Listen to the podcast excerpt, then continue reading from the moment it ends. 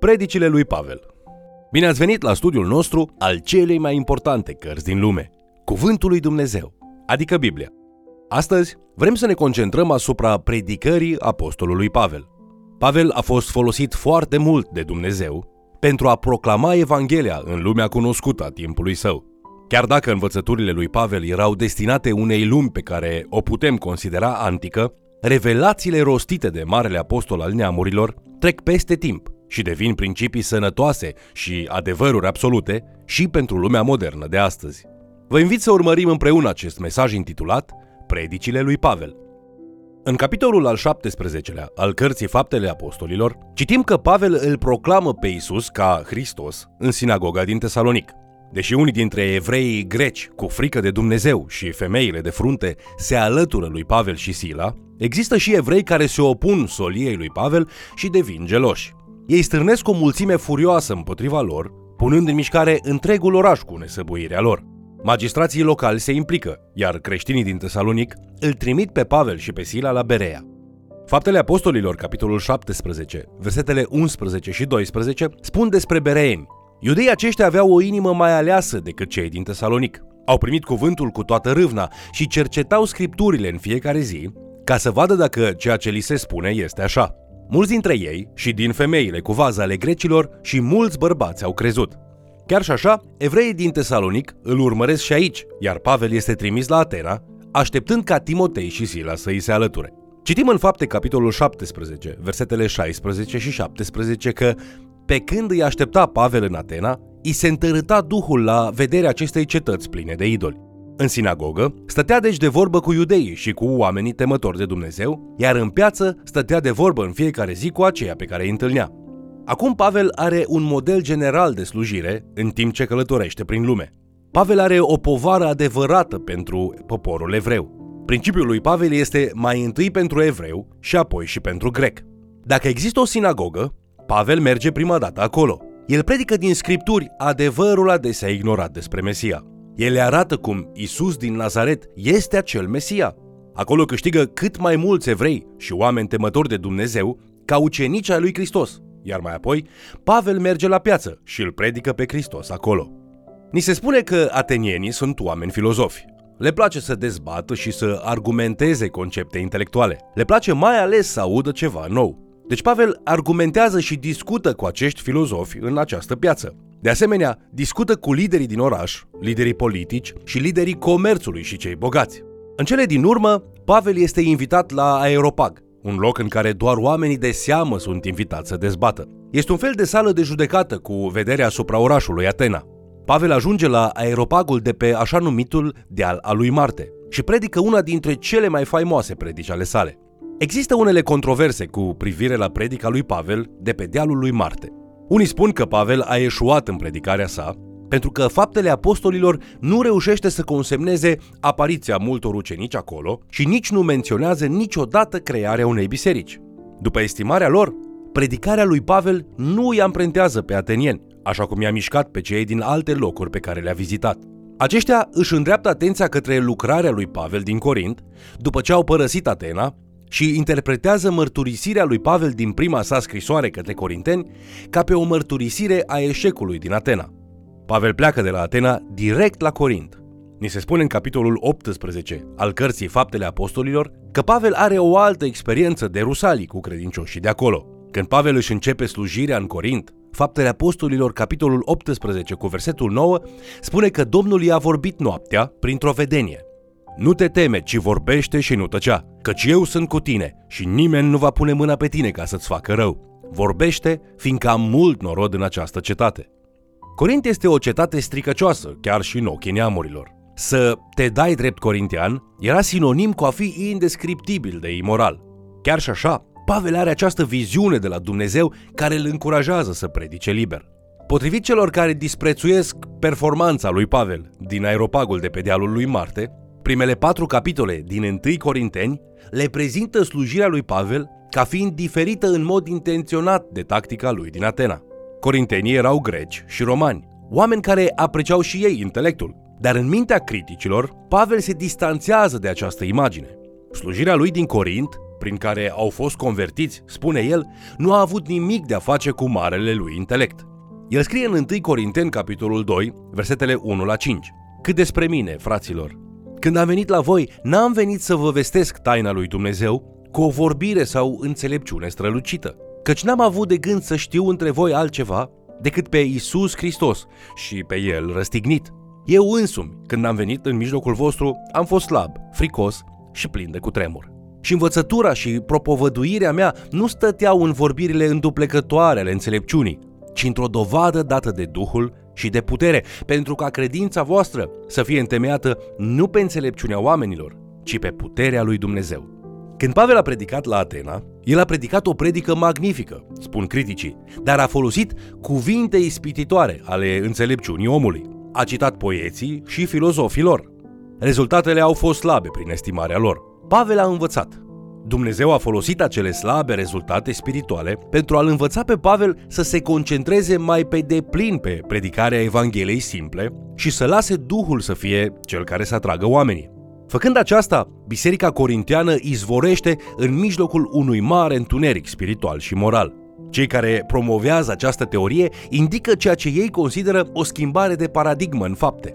Ei văd o schimbare în predicarea lui Pavel, punând experiența lui cu Hristos în centrul scenei. El se concentrează pe a spune mărturia sa despre drumul Damascului și transformarea sa prin întâlnirea cu Hristosul înviat.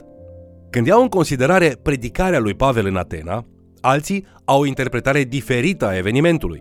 Ei îl văd pe Pavel ca pe un misionar magistral care se adaptează la mediul său sub conducerea Duhului Sfânt. Fiecare cultură necesită tactici ușor diferite. Fiecare oraș are particularități ușor diferite în ceea ce privește coeziunea socială. Fiecare grup experimentează realitatea în mod diferit. Într-adevăr, fiecare persoană are o combinație unică de istorie și personalitate. Numai Duhul Sfânt știe cum să navigheze în aceste dinamici nevăzute și necunoscute pentru a avea profit spiritual. Din această perspectivă, schimbarea comportamentului lui Pavel în Corint are mai mult de a face cu natura vieții din Atena în comparație cu orașul Corint decât cu o experiență eșuată în Atena și cu o lecție învățată. Așa cum bereenii sunt considerați cu un caracter mai nobil decât cei din Tesalonic și răspund diferit la mesajul lui Pavel, tot așa și cei din Atena au o nevoie diferită și manifestă un răspuns diferit.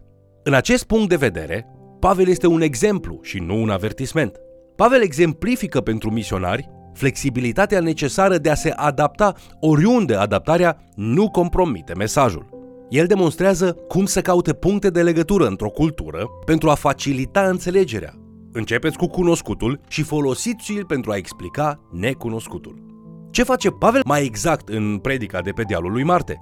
Pavel caută mai întâi un punct de contact cu ei prin devotamentul lor credincios și închinarea lor. El nu insultă acest grup și nu se îndreaptă spre atacul direct ci atrage lăudând ceea ce este demn de laudă, dorința lor de devotament religios și mai târziu încercările lor bâșbâite de a-L găsi pe Dumnezeu. Pavel găsește un idol așezat în oraș, dedicat unui Dumnezeu necunoscut.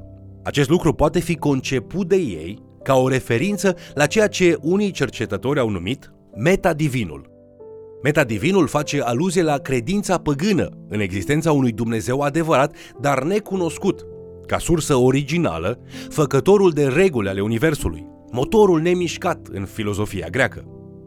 În fapte capitolul 17, versetele 22 și 23, cuvântul Domnului spune Pavel a stat în picioare în mijlocul aeropagului și a zis Bărbați atenieni, în toate privințele vă găsesc foarte religioși, căci pe când străbăteam cetatea voastră și mă uitam de aproape la lucrurile la care vă închinați voi, am descoperit chiar și un altar pe care este scris unui Dumnezeu necunoscut. Ei bine, ceea ce voi cinstiți fără să cunoașteți, aceea vă vestesc eu.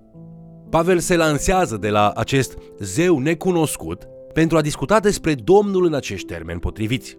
Pavel dezvăluie cazul pe care acest creator îl are împotriva umanității și judecata sigură care vine prin omul înviat din morți pentru a deveni judecător al tuturor.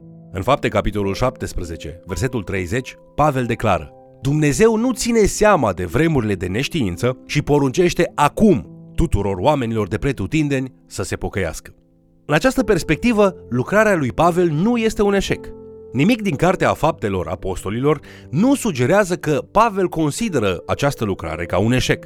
Ar fi foarte suspect să sugerăm că scrisoarea lui Pavel către Corinteni este răspunsul la o problemă nedeclarată și neauzită în fapte. În această perspectivă, Pavel este un misionar campion, un exemplu excelent pentru toți misionarii, un exemplu excelent pentru tine în lucrarea ta. Întâlnește-i acolo unde sunt. Găsiți un punct de contact și prezentați Evanghelia de acolo. Evită ofensele inutile, dar urmează călăuzirea Duhului Sfânt, căci numai El știe exact de ce este nevoie în fiecare situație. În cele din urmă, aveți răbdare. Unii vin într-o transformare radicală, într-o singură întâlnire, dar mulți alții trec printr-un lung proces de trezire, prin convingerea continuă a Duhului Sfânt, prin expunerea repetată la Cuvântul lui Dumnezeu. Pavel însuși nu s-a pocăit cu ușurință, deși a auzit multe predici inspirate. Pavel s-a întors la Dumnezeu numai când i s-a arătat Hristos însuși. Când ne întoarcem la faptele apostolilor, capitolul 19, întâlnim încă un alt tip de experiență în dezvoltarea lui Pavel ca misionar. O lucrare susținută îndelung în Efes. Cu lucrarea din Efes, Pavel își extinde slujirea în Asia Mică și totul începe cu un alt eveniment asemănător rusalilor. Când Pavel își propune să meargă în Asia, în capitolul 16, Duhul Sfânt îi interzice să intre în această regiune. Duhul îl redirecționează mai întâi în ceea ce este acum Europa. Cu toate acestea, în capitolul 19, el este readus aici, unde desfășoară o lucrare roditoare de plantare de biserici. Rabinii aveau adesea și o meserie, așa că în timp ce se aflau în Efes, nu este surprinzător să constatăm că Pavel lucrează ca făcător de corturi. Cu excepția bisericii din Filipii, Pavel nu primește, în general, sprijin de la bisericile în care a slujit, în special de la neamuri care nu erau maturi spiritual. El învață că pastorii ar trebui să fie sprijiniți de bisericile lor, dar în calitate de plantator de biserici, Pavel face eforturi suplimentare pentru a evita acuzația de a fi considerat ca un călător șarlatan. Așadar, atunci când își lansează lucrarea la Efes, mai degrabă decât să primească sprijin de la efeseni, Pavel face corturi și în același timp predică. Faptele Apostolilor, capitolul 19, versetele 8 la 10, consemnează În urmă, Pavel a intrat în sinagogă, unde vorbea cu îndrăzneală. Timp de trei luni a vorbit cu ei despre lucrurile privitoare la împărăția lui Dumnezeu și căuta să înduplece pe cei ce-l ascultau.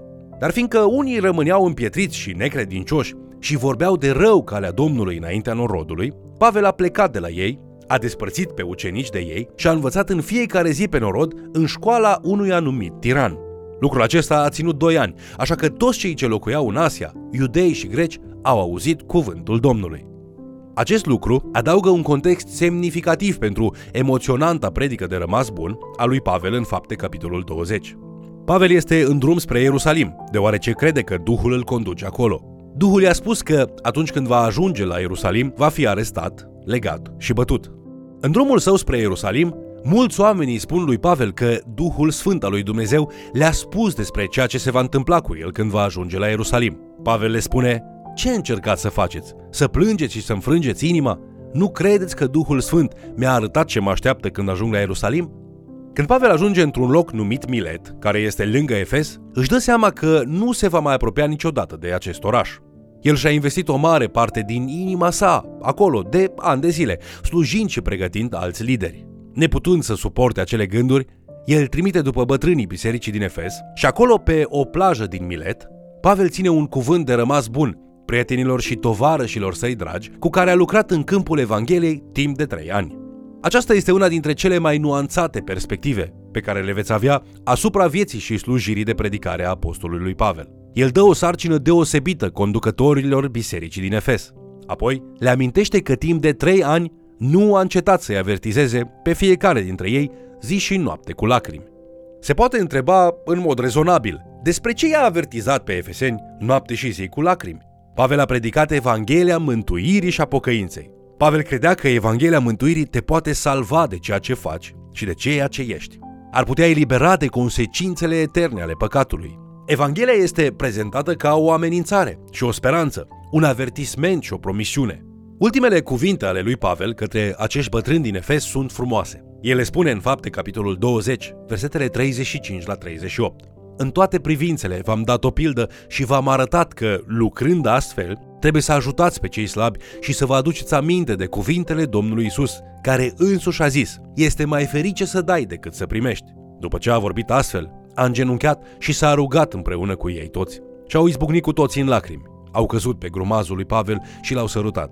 Căci erau întristați, mai ales de vorba pe care le-o spusese el, că nu-i vor mai vedea fața. Și l-au petrecut până la corabie. Aceasta nu este doar o perspectivă frumoasă asupra slujirii apostolului Pavel, ci este și o viziune magnifică asupra părtășiei care a existat în prima generație a bisericilor Noului Testament. Apropiindu-ne de încheiere, astăzi, fie ca lauda lui Pavel către bătrânii din Efes, din fapte capitolul 20, cu versetul 32, să fie o provocare pentru tine. Și acum, fraților, vă încredințez în mâna lui Dumnezeu și a cuvântului Harului Său, care vă poate zidi sufletește și vă poate da moștenirea împreună cu toți cei sfințiți.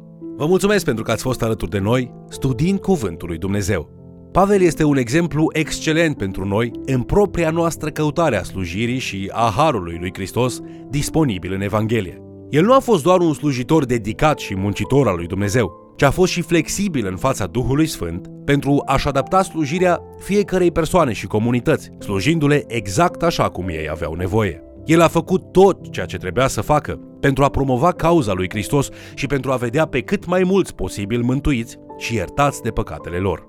Până data viitoare, Duhul Sfânt al lui Dumnezeu să-ți dea pace și îndrăzneală în timp ce împărtășești mesajul său și harul său altora. Te invit să ne urmărești în continuare și, de ce nu, să mai chem cel puțin o persoană să ni se alăture.